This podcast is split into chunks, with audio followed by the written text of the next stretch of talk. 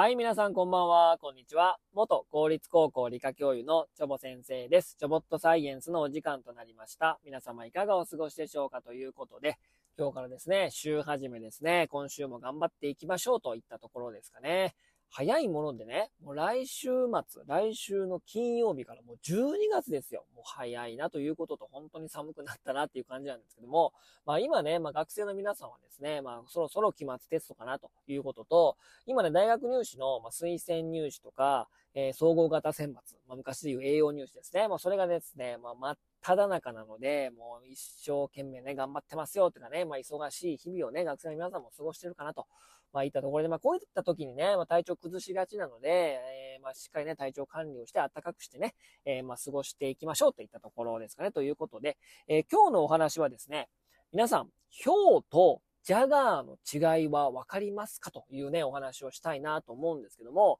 まあ、似てますよね。氷とジャガー。ね。これをですね、動物園行った時にね、あ、それジャガーやで、とかね、あ、あれは氷だよってね、こう、さらっとね、見分けついて言える人。これなんかめっちゃかっこよくないですか？違いのわかる男みたいなね。あの、なんか、コーヒーの CM でありましたよね。もう違いがわかる人ってなんかちょっと素敵やんってなりますじゃ、なりますよね。なので今日はですね、えー、まあ、ジャガーとね、ヒョウの違いをですね、ちょっとあの、まあ、科学的にね、ちょっと、お、皆さんに、お話したいなと思うんですけども、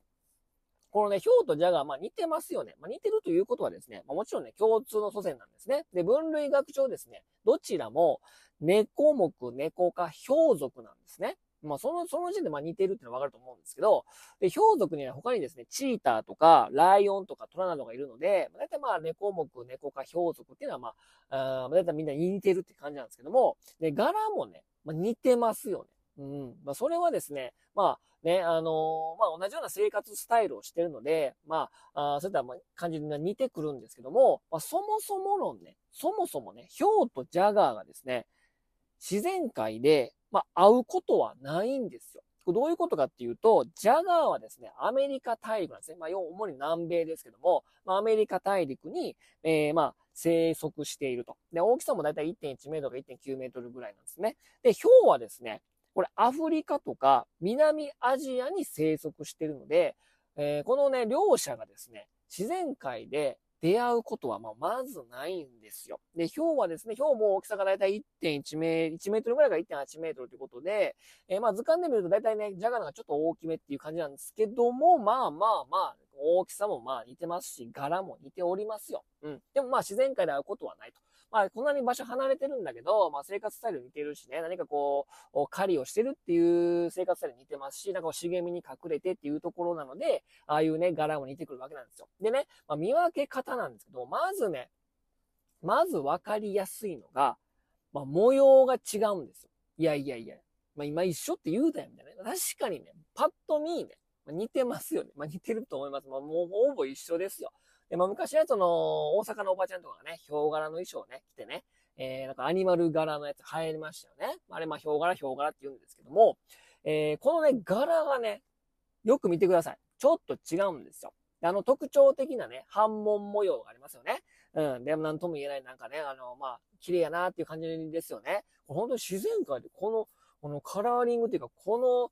体色というか模様なんか素晴らしいなと思うんですけど、このね、反紋模様の中に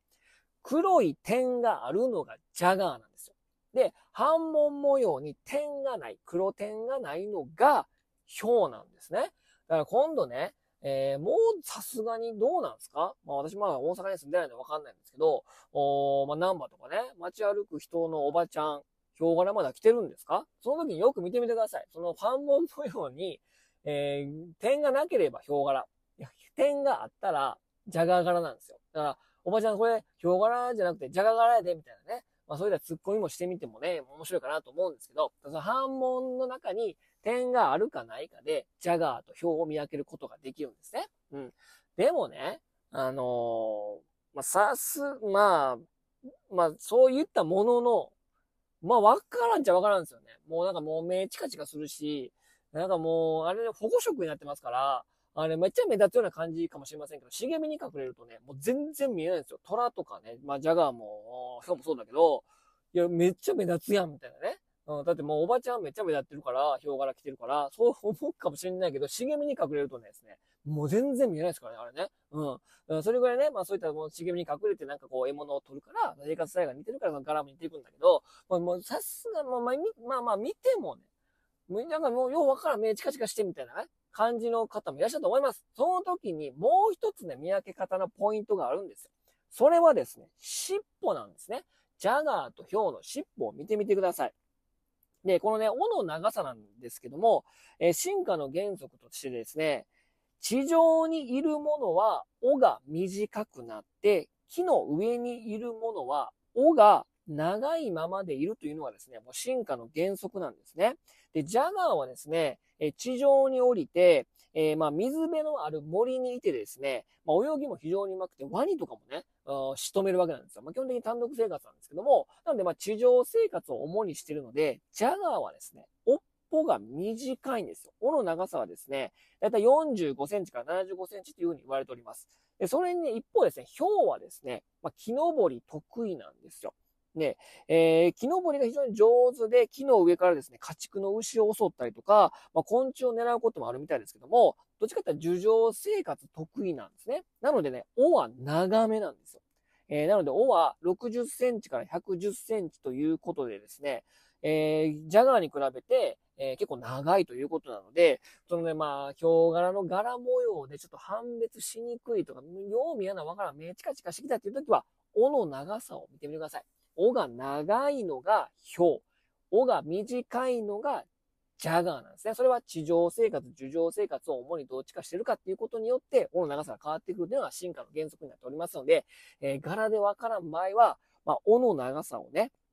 えー、見てみてくださいということですね。まあ共通の祖先なんだけども、祖先は共通なんだけども、まあ、メインとしている生活場所が違うことによって、えー、その尾の長さも変わってくるということで、まあ、非常に面白いね、えー、まあ、進化を遂げてきたと、まあ、いうことなんでございますね。ということでね、まあ、ぜひね、今度ね、まあ、動物園に行ってみてね、このヒョウとジャガーの違いをさらっと言えるとね、めちゃめちゃかっこいいですからね。まあ、ヒョウとジャガーが同時にいるような動物園に行かないと、それは発揮できないんだけども、まあでも単独でね、どっちかいるだけでもね、いいっすよね。基本的にパッて見た時は、まあ、ヒョウヒョウって言うけども、よう見てごらん。点あるでしょジャガーやでみたいなね。もうめっちゃかっこいいですよね、これね。なので、ぜひね、皆さんね、この動物園行ってみたら、それが、果たしてそれがヒョウなのか、ジャガーなのかね、それを見てみてですね、もう違いのわかる人みたいなことをアピールすれば、何かこう道が開けるかもしれませんということで、今日はこの辺にしたいと思います。それでは皆様さよなら、バイバイ。